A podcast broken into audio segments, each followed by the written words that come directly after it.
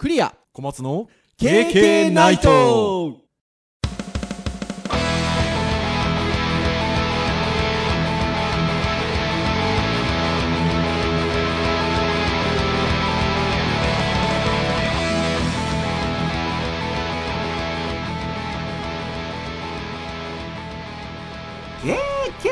ナイト。よは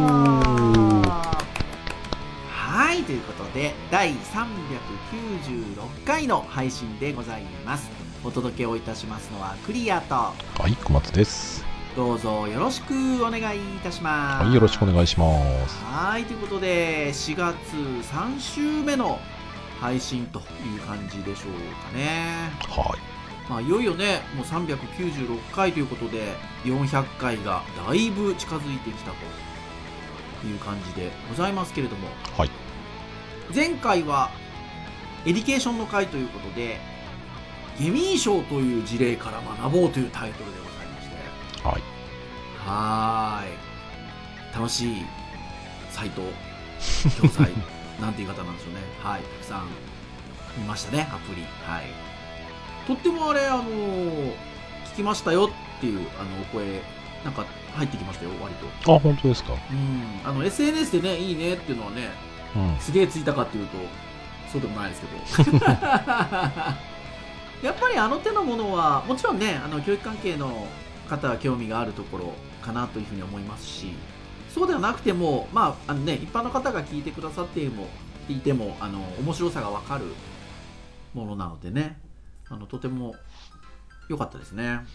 そうですね僕もちょっとゼミ終わりにあの自動販売機の話はちょっと学生にしましたよ、はいはいはい。どんな反応でした？若い皆さんっていうか。細かくは聞かなかったですけどね、うん。いいよね。多分多分一方的に僕が言った感じで 反応どうだったっけな。ねえ。僕ほどはなんかいい反応はしてなかった気がしますけどあそれで言うとですよ。だからさっきねあのとっても反応はあのあってでもあの SNS のシェア的にはいいねがたくさんついたわけでもないですがって今話をしましたけどうん。ね小松先生にもシェアしましたけど DM が来ましたよ僕に。各ポッドキャストサービスで聞けるようにしてほしいと。おーはいはいはいはいはいはいはい。受けたまわりました。はいはいはいねえまさにあのそのゲミー賞のシェアをしている記事をあのこう何ですか？リンクをしつつ DM が送られてきてブラウザーで聞くとどうしてもなんかあの閉じちゃった時に消えちゃったりするのでぜひぜひ Spotify などのポッドキャストサービスで聞けるようにしてくださいということで。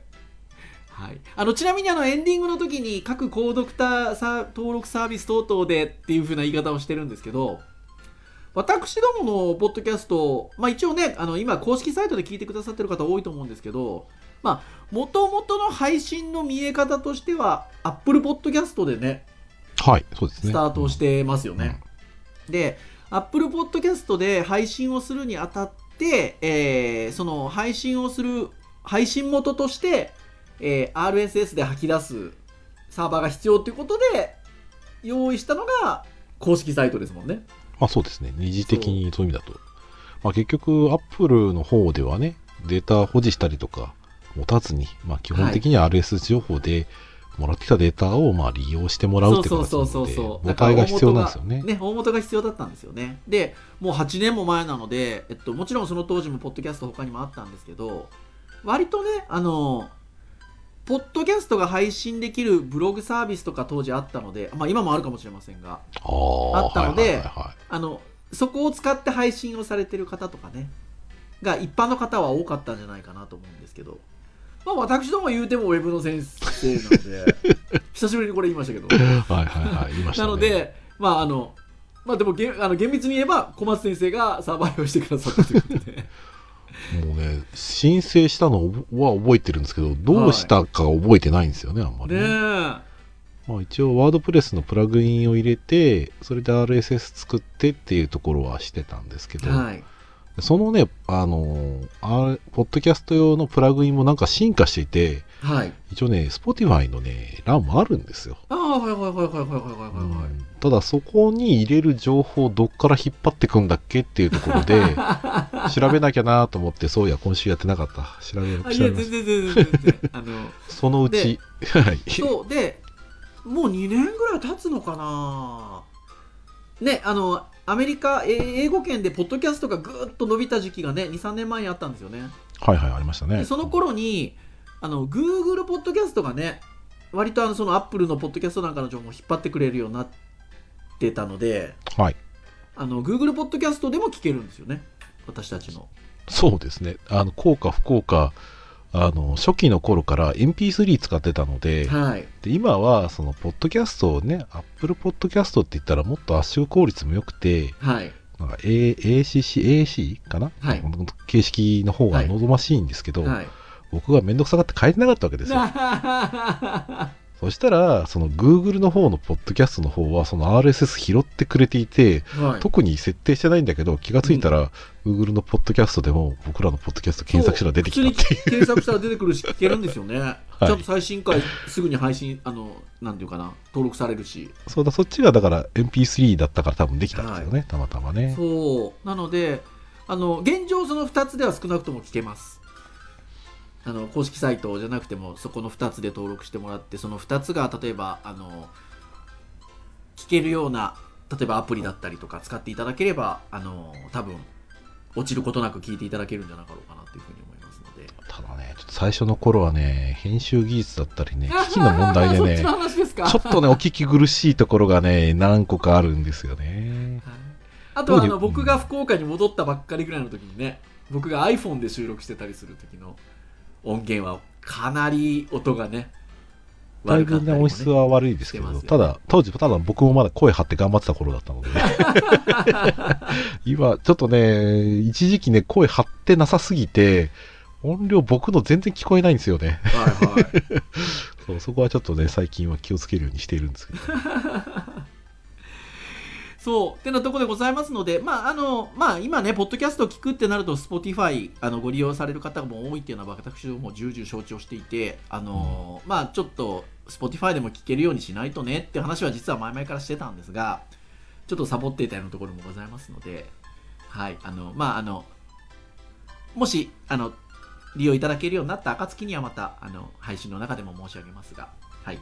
まあ今今しばらくお待ちくださいということでまあ Apple Podcast や Google ポッドキャストご利用いただいてみてはいかがでしょうかっていうちょっとお話をしていこうかなと いうところでございます。っていうことで言うと、まあそういうポッドキャストっていう仕組み自体も実は Web の仕組みだったりするんですけど、今日 Web 会なんですよね。はい。なので、まあ十分今 Web の話したので、じゃあ今日は終わりましょう。でもいいんですが、さすがに9分で終わるのもねっていうのありますので、はい。あの、ちょっと、ウェブ上で使えるサービスを今日テーマにちょっとお話ができればなっていうふうに思うんですけど、あのー小松先生ってもともとご自身のパーソナル PC というか、あのーは Windows ですか？スタートは。スタートはね、僕のマイマシンっていう意味で言うと、えーパソコンは Mac ですね。ああ、やっぱ Mac ですか？僕は初期は大学4年生の時に買っうん。た LC630 かな。おー、LC630、はい。はい、OS 的に言うと、漢字トークの7.0だったんだけど、それのすぐアップデート版の7.5.1かなんかが同封されてたかな。おー、なるほどですね。ちなみに私はスタートって意味で、自分のマイ PC のスタートって意味で言うと、Windows なんですよ。ああ、そうなんですね。そう。あの、富士通さんの ノートパソコンでその昔ビブロってあっありましたね。たんですけはいはいはいど、それの Windows95 だか、まあ95だったと思うんですよね。乗ってたやつを、まあ高かったですよ。当時のノートパソコンなんで。うんしかもビブロって結構ちっちゃいやつですよね。はい。それをなんかね、買ったのが、あの、マイ、マイパソコンみたいな意味合いで言うと最初なんですけど、まあその数年後にあの、ウェブのお勉強したいなっていうことで、デジタルハリウッドっていうところに入りまして、で、実はその最初の学習のスタート時も、あの、家ではその、そのビブロを使ってたんですけど、まあ、当時はあの教室が Mac だったということであのウェブデザイナーコースの僕1期生だったんですけど。あの、ま、福岡校はね Mac ルームだったんですよウェブのお勉強。はいはいはい。でやっぱ Mac が欲しいなっつって Mac 買ったっていう感じなんですけど。なんで当時はあの僕は OS8 でしたね。はははは、そうですね。はい。それくらいかもしれないですね。はい。ってな感じだったんですけど。その頃はあれですね。えっ、と、パワーマックの G3 がね、あそうですよ。出た、あのピザボックス型っていうか。はい。ね。そうそうそう。そう僕が初めて研究室で触ったのはパワーマックのタワー型とクワドラっていうその高級機がはいあって、あとは LC3 っていうそれこそピザボックスのこう薄いやつがあったんですけど、はい。でえっ、とデジタルハリウッドに僕行き始めてそれもちょっと今のマシンだときついっていうのでうん。改めて秋葉原で買いに行った記あ憶はありますね。あそうですか。ちなみに先生、まあいわゆるえっと東京本校ですか？通ってたのは。東京本校ですね。東京本校のえっと、コースでいうと？はいえっ、と Mac Mac 総合プロコースそうですね。あ Mac マルチメディア総合プロコースですね。はそういう名前だからマックルームですよねじゃあそういう意味で言うと。マックルームですね。ねえ。パワーマックでしたね。うーん。いやーこのなんかねマックルームだなんだっていう言い方自体もなんかねあの デジデジハリっぽい言い方ですけど。そう。僕はそういう意味だと、あの当時はデジタルハリウッドには 3DCG 学びたくて、はいあの本科の試験受けて落ちちゃったんですあよね。あなんかねそうでしたね。そう最初なんか4回ぐらい試験があって、はい。ちょっと会社辞めるタイミング的に3回目も受けられたんだけど、はい。その時受けてたら僕は分かんなかったんですよ正直。はい。ただちょっと課題があって水彩かなんか書いてたんで、ん。その水彩の提出をちょっとちゃんとよくしようっていうので一番最後にしちゃったんですよ。うん。そしたら受受験生55人に対してあの受かったの11人っていううので5.5倍だったっていう。あのーリスナーの皆さん信じられます？まあいわゆるいわゆる専門スクールですよ。あの試験があるっていうね。いや当時はねやっぱりね僕行った時人多かったですよ、はい。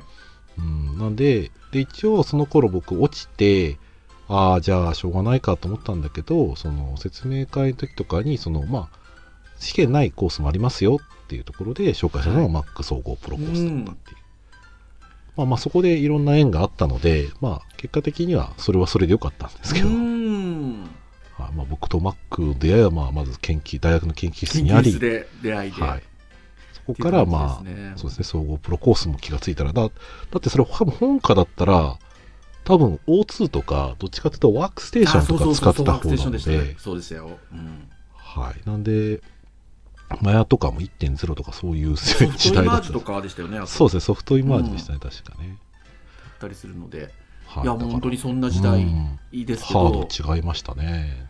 さっき小松先生が最初に買った MyMac で、えっとまあ、MacOS だって話をした時に漢字トークって言葉が出てきたんですよね。はい。漢字トーク。でこれリスナーの皆さんどうかなお分かりになるかなっていうところなんですが要はねコンピューターもともと海外で生まれてるものなのでそのいわゆるインターフェースっていうのは英語のインターフェースになってたりするんですけどまあそれをこう Mac で、まあ、日本語のインターフェースで使えるようにしたもの漢字トークと言いましてはい。ですので、えーまあ、バージョンがいくつかあるというところなんですけどそんな懐かしい Mac が使えちゃいますよっていうサイトがございましてはい。今日はねそれについてもうねおっさんホイホイな感じで わワーキャー誘拐にしたいと思うんですけどちょっとあの記事的には数ヶ月前の記事なんですが、えーギガジーンさんの記事で、えー2022年12月7日、まあ、4ヶ月ぐらい前でしょうか、はい、の記事でございます無料で日本語版マッキントッシュ用 OS 漢字トークをブラウザー上で体験できる漢字トーク 7.app アップですね、えーが、えーという、えー見出しの記事が出ております。で、えっと、これ元 Google のエンジニアさんでいらっしゃるパパリタさんって読むんですかね。はい、という方が、えっと、公開しているブラウザー上でクラシック MacOS を体験できる Infinity Mac っていうサービスが、まあ、サービスっていうんでしょうかサイトですねありまして、まあ、エミュレーターですね。で、その中にいくつかの OS、MacOS のバージョンがもうあのエミュレーションされていて、いろいろ使えるんですけど、その中の一つとして、その日本語版マッキントッシュ OS、漢字トーク、これがですね、再現されている漢字トーク7っていうあのページが公開されてるんですよ。はい。多分この12月の記事の段階で公開されたので実際に触ってみましたっていう記事の書き方になってるのでこの4ヶ月前ぐらいにリリースされたんですかね。あ分ねーこの書き方だとねそうですうんうん、いう感じなんですけど、えーまあ皆さんね、インフィニティマック漢字トーク7ぐらいで検索をしていただくと、多分ね、あの直接アドレス開いていただくことできると思うんですけど、えーアドレス的には https コロンスラッシュスラッシュ漢字トーク 7.app すらで、えーアクセスできます。で、開きますよ、僕私今。さっき散々ね、編集会議で触ってたんですけど、改めて閉じたので、パチッとそのリンクのクリックをしますと、起動画面出てくるんですよね。出ますね。はい。はい。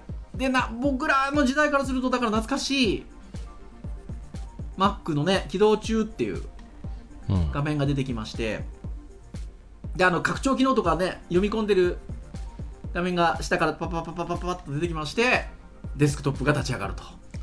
たくさんあるとね、時間かかるんですよ。これでも、当時はもっとかかってますよね、起動に。かかってますね、当時はもっと。これ今、ブラウザでは動いてるんですけど、まあ割とサクッと立ち上がる。まあ CPU の時代が違います違いから、ますからエね。ミュレーションしたところで、まあ、当時のマシン比べたらめちゃめちゃ早いですからね。はーい。で、バシッとね、実は立ち上がっちゃうんですよね。これは懐かしいですね。まあ、しかもね、解像度的にね、当時の Mac は800、600とか640とか480のディスプレイ対象にんですね見てたので、はいそれがね、ブラウザの中にぴったり収まってるんですよ溜まっね。てるんですよ。これは素敵。で、えっと、まあ、 Infinite Mac っていう、えっと、まあ、サービス、ウェブサービスなので、えー立ち上がったデスクトップにもちろんマッキントッシュ HD もあるんですけどデスクトップ上に、えーインフィニット HD っていう、えっと、ディスクが、まあ、読み込まれてる状態になってましてまあここにいろいろアプリとかも入ってんですよね。入ってますね。例えばどうでしょうこのポッドキャスト聞いてくださっているリスナーさんだと使ってらっしゃる方もしくは昔触ったという方はフォトショップ触ったことある方いらっしゃるんじゃないですかね。フォトショップ3.05が使えますね そうですね。僕多分初めて触ったのはおそらくその辺のバージョンです、ああ本当ですか？は僕で4とか5なんですよねい。でも一番触当時さはは早く触ったけど、あの、多分デジハリの、その、僕が通ってた頃に触ってたのは4でしたね。はーいで、えっと、こちらではなんと3が入ってて3が立ち上がるとはい。いうことなんですけどちょっと立ち上げますよ僕だから今 グラフィックスフォルダーね。グラフィックスフォルダの中に、えっと、Photoshop 3.05が入ってるんですけどあの目のアイコンですよねそうですね。もうだいぶ長いこともそうじゃなくなりましたねそうですね。なんか、う目のアイコンのイメージで言うと6ぐらいまではなんかあった気がするんですよね、6ぐらいまでありましたね7ぐらいまであったどうだっけな、うん。なんかそのぐらいの感じだったかなと思うんですが。なんて話をしておりましたらもう立ち上がりましたよフォトショップ。そんな早くないんですけどね、普通。ねえ。立ち上がりましたが3だともうレイヤーがありますね。ありますね。ううん。んでまあほぼほぼなんか使える感じですよね。編集会議で2人で触ってたんですけどね。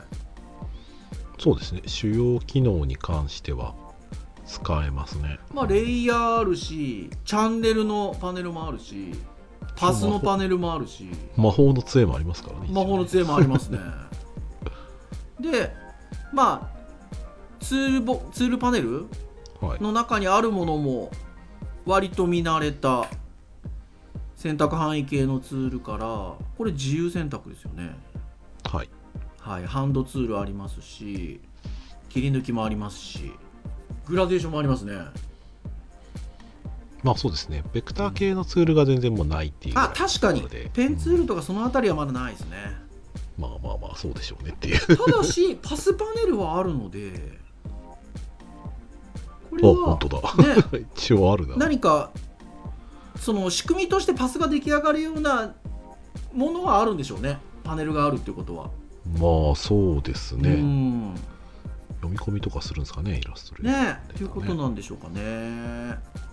まあまあ本当にあの見慣れたブラシのパネルだったりとかあのカラーピッカーのパネルだったりソーチだったりとかほぼほぼありますね。ありますね。うーん。いやー素敵ですよ。はーい。フォトショップ懐かしゅうございます。はい。でまあそもそものですねまあフォトショップもそうですしどうなんでしょう？これ聞いてくださってる皆さんとかで言うと懐かしいのは Mac ペイントも入ってます？グラフィックのフォルダにはうん、僕最初触ったのはキットピックスですね。あキットピックスねこれも入ってますねうん。はい、キットピックスも入ってますし、あとは、えーゲームのフォルダがあるんですよね。ゲームスフォルダがあるんですけど、ここで小松先生がもう痛く懐かしがっていらっしゃったのが、シムシティ。はいシ。ムシティが、シムシティとシムシティ2000が入ってるんですけど、このシムシティ2000、小松先生やってらっしゃったんですってね。そうですね。シムシティもやってた気がするんだけど、うん。そうですね。ちょっと立ち上げてみて感動しましたね。僕の大学の頃の青春時代が蘇りますね。ねえ音もちゃんとね綺麗になってますねそうですねねああ、そうですね。多うん分僕、2000の方ですね。うんシムシティ2000の方で。懐かしいな、もう地図選んでるやつが。ねえこれ結構ねいろいろゲーム入ってんですよねウォークラフトとか入ってますし。うん。聞いてる人はね、もう、何を聞いてるんだろうって感じかもしれないねですけど。どうなんですかね？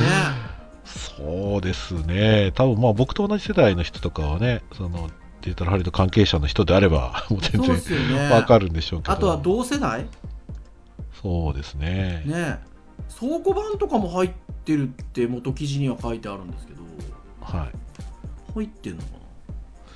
倉庫版ね、倉庫版英語でなんて言ったっけな？そうそう多分あでもあれだ。ローマ字で倉庫版ってありますねフォルダあ、本当ですか？ありますあります。本当だ。あありましたね。ありましたね。倉庫版はやっぱでも Mac と言わず PC ゲームとしてはやっぱり名作ですよねそうですね。うんうん、これはね、あの、倉庫版に関しては僕はどっちかというとね、多分ファミコンとかのね、ディスクシステムかなんかでうん出てたやつをたくさんやった記憶がありますまあももちろんこれはこれでやった記憶ありますけど。うんいやー、懐かしいな、これな。そして、ねその倉庫版のフォルダ色がついてるんですけどこれ小松先生さっきねちょっと編集会議の時におっしゃってましたけどちゃんとラベリングと言いますかできるんでしょ、はいこれ？できます、できます。ねえこれなかなか感動ですよねそうですね。うんこれちなみに新規のフォルダとかももちろん作れるんですよねああ、作れますね多分作れると思いますね。はい。そうでね、多分ね、この辺の話すると、うんわからないっていうか、説明しづらいところもあるんですけど、あの、今って当たり前ですけど、フォルダ開くときって一瞬ですよね。うん。で、この頃って、そのフォルダを開く動作が、うん。まあ、あえてそういうアニメーションを見せてるのかわかんないんですけど、うん。Windows のその3.1とか95に関しては結構カチッカチってこう、パッパって開く感じだったんですけど、はい。あの、アニメーションするんですよね。カチカチってやったらああそうそうそうそうそうそう。枠線がほわほわほわピッて出るっていうの。そこれがね、当時僕とにかくその好きというか、Mac 特有な感じがあってうし、ますよね。まあ、ある意味体験としてはいいモーションだなと思うんですよね。開くのにそのなんか、遅くてもそんなに気にならないというそうですよね。だから多分これさっきスペックの話ありましたけど割とサクッと開いちゃうんで。うん、あるあれですけどでもその感じありますよね、あります、でうん、開いてる時にでなんか設定かなんかでその開く時の音とかも設定できたんですよ。あできましたよ。そうだから僕ねその当時の開く音とかがね頭の中でこう響くんですよね。そう。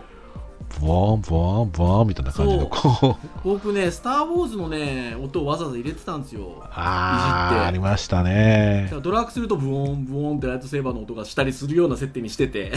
はいだから当時はまだそんなにできなかったですけどまあそのやっぱりデジタルハリウッドに行って学んでる時は、はい。フォルダーに関してはねとにかくいろんなところからそのアイコンを手に入れて持ってくるんフォルですよね。フォルダーをねアイコンいろんなアイコンにしてましたよ。そそうスター・ウォーズもそうだし。うそう。情報を見るのとこでコピペしたりしてペタってやるんですよね。そうですねこの頃は多分ねリスエディット使わないとできない。ああできなかったでしたっけ？そっか確かできなかったと思いますね。あれってレスエディットも入ってるんですよねこれね。入ってます入ってます、入ってんですよね。リスエディットとは何ぞやと思うでしょ？は なんすかね。まあでも今の人に言ってもなかなか難しいですよい、ね。ねえ。本当にシステムの裏っ側いじるような感じのソフトでもあるの感じのものですよでね。これデベロッパーのフォルダにレスエディット入ってたんでしたっけ？そう確か。だったかな。あそうですね。ね。そうですね。アイコンが懐かしいんですよね。です懐かしいですね。可愛いですね。可愛いですね。どう可愛いんだってことが全くこのポッドキャストで伝わらないですけど。こうクラシクラシックマスクのクラククラシックマックの裏からこうなんかピエロっぽい感じの人間ビヨヨーンとね出てるんですよね。まあ要は裏側でいじりますっていうことだと思うんですけどデベロッパーフォルダだとレスエディットありの、まあ、メモリーマッパーありのみたいな感じですよね。そうですね。まあこの辺はちょっとまあ使ってる人によっては使ってるものも使ってないものもあるとう思うんで。んあるかもしれないですよね。うん。まああとはコンパネとエクステンションみたいなところに Kaleidoscope とか入ってますね。 Kaleidoscope って何やるやつなんでしたっけ？えっと壁壁紙とうんなんかそれこそのそっち系ですね。うんそっち系ですよね。そうだからね当時はその Mac のそういうなんか見た目をいじったりとかするような機能拡張だったりとか、ん。そういうものが雑誌の付録だったりとかあとはそのソフトとして売られてたりとかもしてそいうたそうのでそうそうそうそうそうそう。割とねこういうそのシステムフォルダーの機能拡張フォルダーとかですね、はい。いろんなところにその設定入れてましたのうでん。難しいな初期設定とかもねフォルダーとかいじってましたからそねう。だから今この、えっと、 Infinite Mac 上の Infinite HD っていうところにいろいろそうやって入ってるんですけどアフターダークが入ってるんですよ。あの要はスクリーンセーバー After Dark のソフトなんですけどはい。これが、えっと、今この立ち上げた状態だとそのスクリーンセーバーがインストールされてませんって言って動かないんですって。なんだけど、えっと、ちゃんと、えっと、いわゆるマッキントッシュ HD の方にあるシステムフォルダのコンパネに、えっと、そのアフターダークのやつこあのコピーすると再起動したらちゃんと動くんですって。マジで？な。んかちょっとそういうの胸熱ですよね。あのちょっとなんかこうね。ちゃんとこうそこに適切なとこに入れて再起動しておお動いたみたいなね。いやーあーそうですね。コンパネはね開くとね一つ一つに思い入れがある。があるの。そうそうそう。マウスとかねあの見るとその感度をいじったりとかできるわけなんですけど、はい。マウスがなんて言ったって四角ですよ四そう角です これ伝わんねえだろうな。ないっすよね。当時使ってない人からしてみると。いや本当そうなんですよ。Mac の初期マウスは丸じゃなくてカクカクしてたんですよ。しかも今何気にコンパネにシステムフォルダのコンパネにそれ入れて再起動すれば動きますって言いましたけど皆さん再起動どっからするかっていう話ですよああそれね。再起動は多分皆さん今の Mac 使いの方であればまあ Apple メニューから。まあまあまあまあ、まね。あ、そうですよね。再起動を選ぶなりすると思うんですけど、あの、お昔使ってる人からしてみたら、多分すぐ分かる人と、なんだっけって言ってる人多分いると思いますよ。でこれがね一応漢字トーク的に言うと特別。懐かしい、懐かしいでしょ？いやー、それわかんねえか伝わんねえな、これ。はい。特別メニューの中に再起動システム終了。あとゴミ箱を空にするとかね。まあ要はあの本来の OS で言えばスペシャルですよね。そう、スペシャルメニスュー。ペシャルメニューですよね。そう、だから、あの、MacOS の、割とだからその OS10 の手前の9とかね、はい。8の頃は、もしかしたら、カタカナでスペシャルって書いた時期もあるので、はい。まあ、当時は多分その漢字トークで、おそらく直訳を直訳したんでしょうねこれね。したやつなので、だから、むちゃくちゃ違和感あるわけですよ。特別って書いてあります特別って、メニューに特別って並んじゃうのかっていう。でもそれ当時違和感なく使ってましたから、特別からその再起動とかね、終了選んでやってましたからね。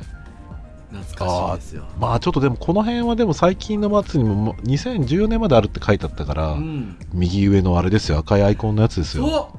日の丸マークの琴襟ですよ皆さん琴襟。ご存知でしょう、琴襟。いねえ知ってますよね 琴襟でもあやれですよね編集会議では小松先生琴襟なかなか信用ならなかったんでおバカさんだったんでいうやことで。ーもうね、琴襟がね、まあ可愛いんですよ。はい。可愛いんだけどね、おバカな変換するので、使いづらかったんです、文章を書くのは。ねえ。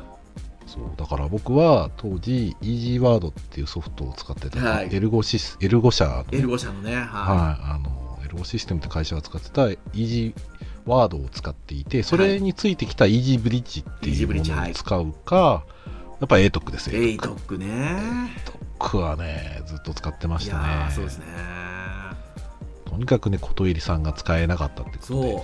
でも一応なんか2014年の Mac までは一応あったって話だったので、結構さっきまであったんだな。もう確かに確かにねえおっしゃる通りだなと思いますねいやでもやっぱりねこの頃のやっぱりその、うん、日本語切り替えのところで言うともう非常に象徴的というか懐かしい感じです、ね、いや本当懐かしいですよね。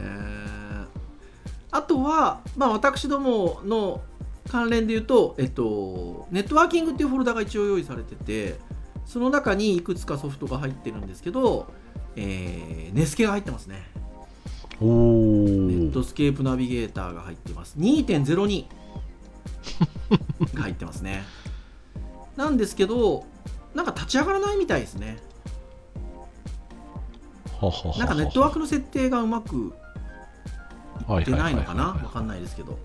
はい。そうですね。がらないよソケットがつながらないっていう理由で、あでもブラウザーとしては一応中身は見れないけどインターフェースは確認できますね、うんインターフェース確認できますね。いやー懐かしいなこれ。懐かしいですよね。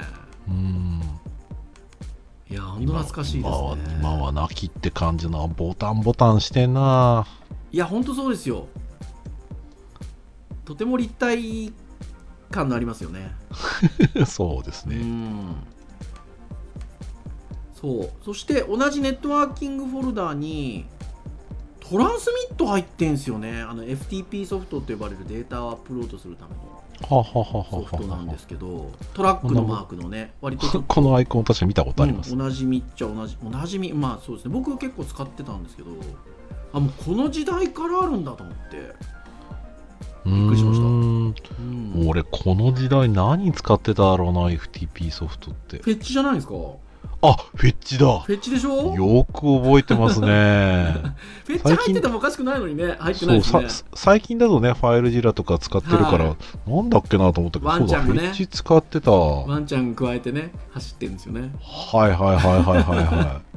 もうだから当時僕そうですねそう MacSo Pro 時代で使ってたのはあの JEdit でコードを書きはいはいはいはいはいはい フェッチでアップロードするっていう感じのことをしてましたこれ J リットどっか入っねてないの？かいやーななシンプルテキデベロッパーフォルダがあるんですけどあそっかさっき開きましたもんね。 SimpleText かなあってもね。そうですよね。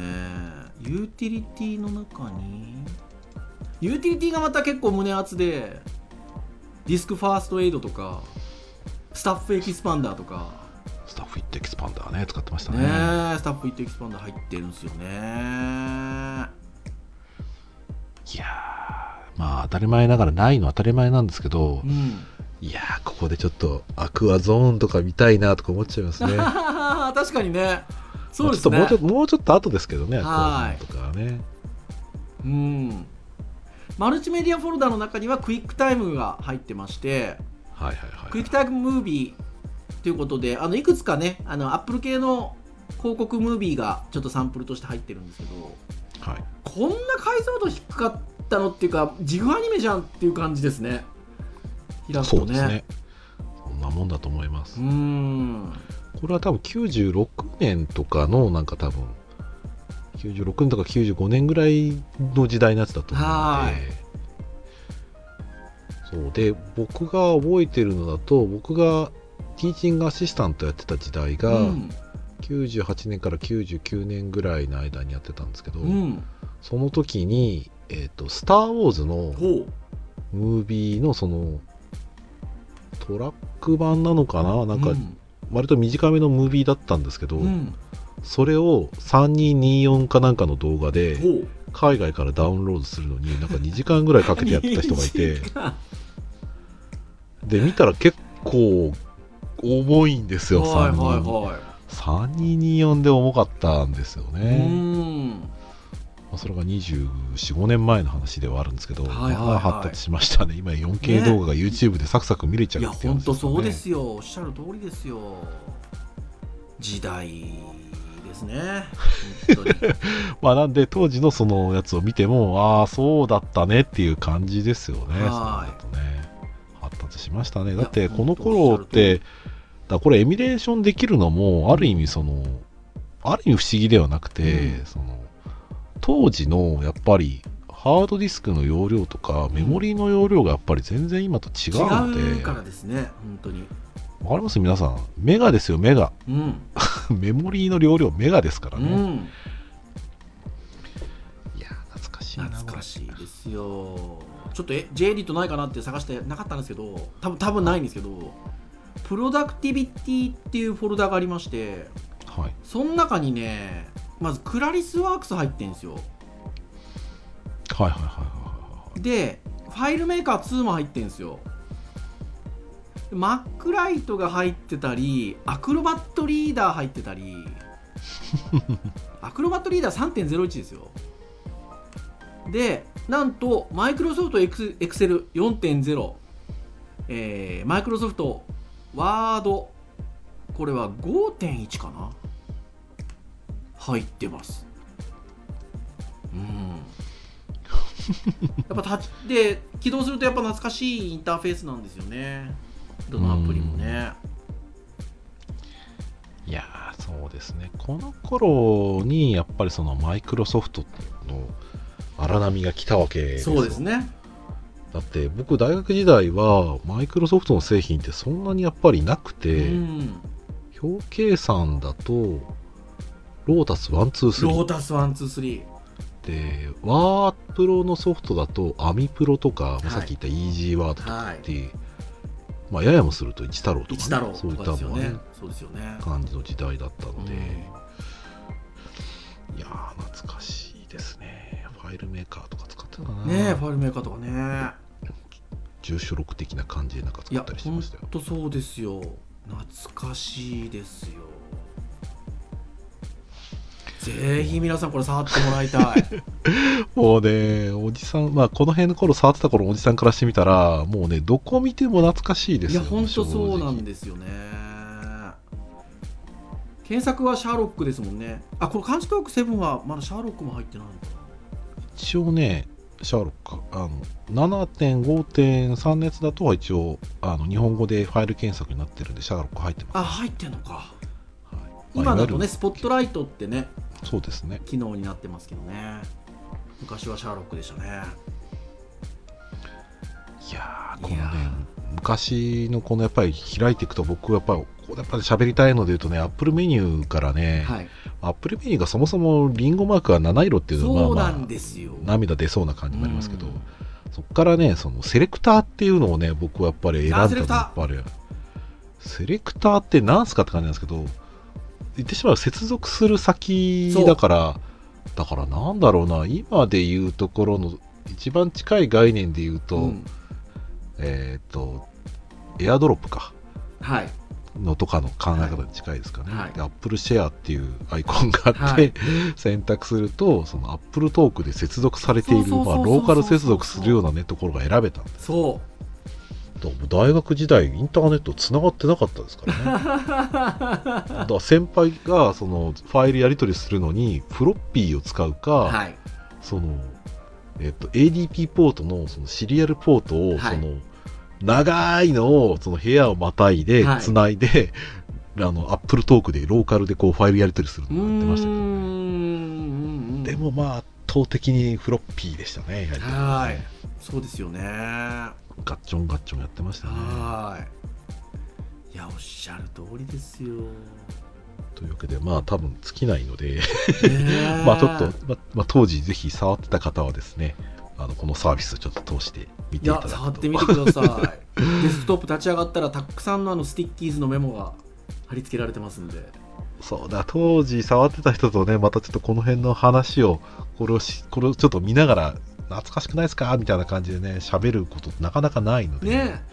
ちょっとねしたい感じはしまはーい。てなとこでございます。まあちなみにあの漢字トークはどうかな？ちょっとこの記事からいけるのはセブンだけなんですけど記事一番下まであのスクロールをしていただくとまああの日本語版ではないんですがえっと MacOS の8も9も使えます ですすので。そっち英語ですけどね、うん、そっちは英語なんですけど、はい、あの使えますので、あのこれはそれはそれで、多分懐かしいですよね、おそらくね、皆さんね。懐かしいですね、うん。ちゃんとね、あの細かいギミックなんですけど、そのブラウザー上で起動しますんで、あの筐体の、なんて言うんでしょうね、縁がはい、あのインターフェース的にあるんですけど、ちゃんと変わるんですよね。そうですね変わってますね。そう、MacOS9 はやっぱり当時の流行りな感じで、あの大福型の iMac の縁みたいな感じになってんですよね。そうですねもう英語版やっぱ見るとねあーやっぱ Mac はシカゴフォントだよねっていうふうにもずっと思っちゃいますね思いますね。そうさっきの漢字トークなんか開くとあ今でも一応入ってはいいのかなあのフォントのフォルダ開くとやっぱ大阪とか入ってますもんねああゴシックの書体ねがね。そうそうそうそう。平成核ゴシックとかね。はい。この頃からヘルベチカも入ってますからね。はい。いやー懐かしいな。このマルカンっていう文字がそう懐かしいマルカント文字が懐かしいですよね。本当に。そうもなうんね知らない人ごめんなさいね。もう本当に。古い話ばか完全にりであのおっさんホイホイ会でございますので。はい、まあでも若い皆さんもえ昔の Mac ってどんな感じだったのっていうのを体験していただくっていう意味で言えば、うん、あの面白いと思いますよ、うん、そうですね。一見するとよくわかんないと思いますけど面白いと思います。はい。まあここに歴史ありという感じじゃなかろうかなと、はい、いうふうに思いますので。そうですね。昔から変わってないところも一応多分ちょこちょこありますので、ねえ。ドックなんかないですもんねああそうですね。ねあれ僕 OS 変換ですもんね。だからランチャーとか入れてませんでした？機能拡張ああーはいはいはいはいはい。入れてましたね。なんかポチッとボタン押したらそこ出てくるような感じに使ってましたね。そうだ下のこのねあのパネルなこれなんて言えばいいんだ？これ。えーっとこれ何でしたっけね？下のねこれねえーっとねすいません。思い出します思い出します。なんて言うんでしたっけ？あでも一応ランチャーはランチャーで機能拡張ありますね。ランチャーランチャーでありますね。はい。あー使ってた使ってた、うん。これはねえーっとねあれこれなんて言うんでしたっけ？そんなポッドキャストあります？やばいね。あコントロールバー。あコントロールバー。コントロールバーです。はいコントロールバーにそのランチャーとかの表示とかができたんですよ、はい、でそこからフォルダを開いて、うん、そのランチャーに登録してるものを開くみたいなことをしたので、はいはいはいはい。割と昔からそういう感じの思想はあるわけですよねそうそうそううそうそうそう。そでこのコントロールパネルにいろいろ機能拡張的なものでこうどんどん長くなって使うものがうねそうなんですそうなんです。そうなんです。いやーやばいな マジでやばいですねこれね。いやー、本当ごめんなさいって感じ。伝わらないなーっていう。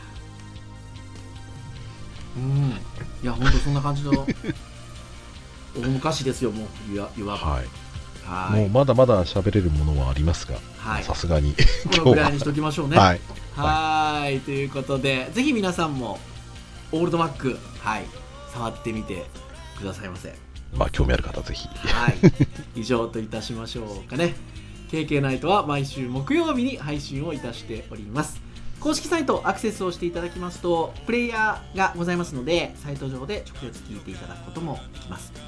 まあただし使い勝手等々あるかもしれませんので Apple Podcast や Google Podcast などの購読登録サービスで登録していただきますと配信されるやいなや皆様の端末にシュッとデータが飛んでまいりますので、ねえー聞き逃しなく聞いていただけますよというところでございます。えーながら聞きでも結構でございますので、ね、興味のある回から聞いていただけますと、経験とっても喜びますということでございますので、はい、ぜひ聞いてくださいませ。はい、では、以上といたしましょう。お届けをいたしましたのは、クリアと。はい、小松でした。